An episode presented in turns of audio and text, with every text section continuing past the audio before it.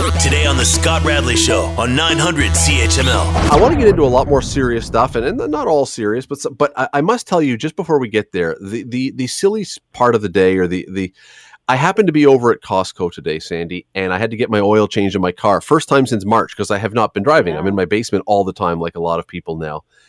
And as I'm wandering up and down the aisles, just trying to kill time and steer clear of people, I came across something marked that you can now purchase something known as a smart toilet.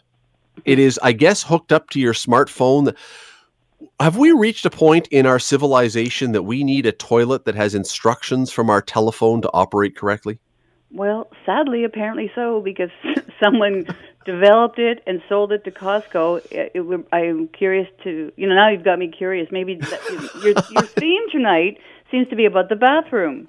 It's not intended, and it really isn't. Toilets. But yeah, it, it, it, yeah, we're starting that way. It's not going to continue that way. But Hopefully. no, I um I, I was I was very puzzled by this. I thought, you know, there's a lot of things in our world that probably we don't need, that probably are uh, or wants instead of needs. I'm not even sure this qualifies in the wants department. I, I really I, I didn't stick around long enough to try and examine it because I thought that would look weird if you're. Yeah, well, that that that too. Yeah, doing the test run of the uh, the smart toilet in Costco's aisles. No, um, I, would be concerned that uh, my toilet was smarter than me. That would be something. I yeah, it's. Uh, I, I am just. I, I, spent more than a couple of minutes after I wandered away thinking, what exactly could you hook up? Yeah. I mean.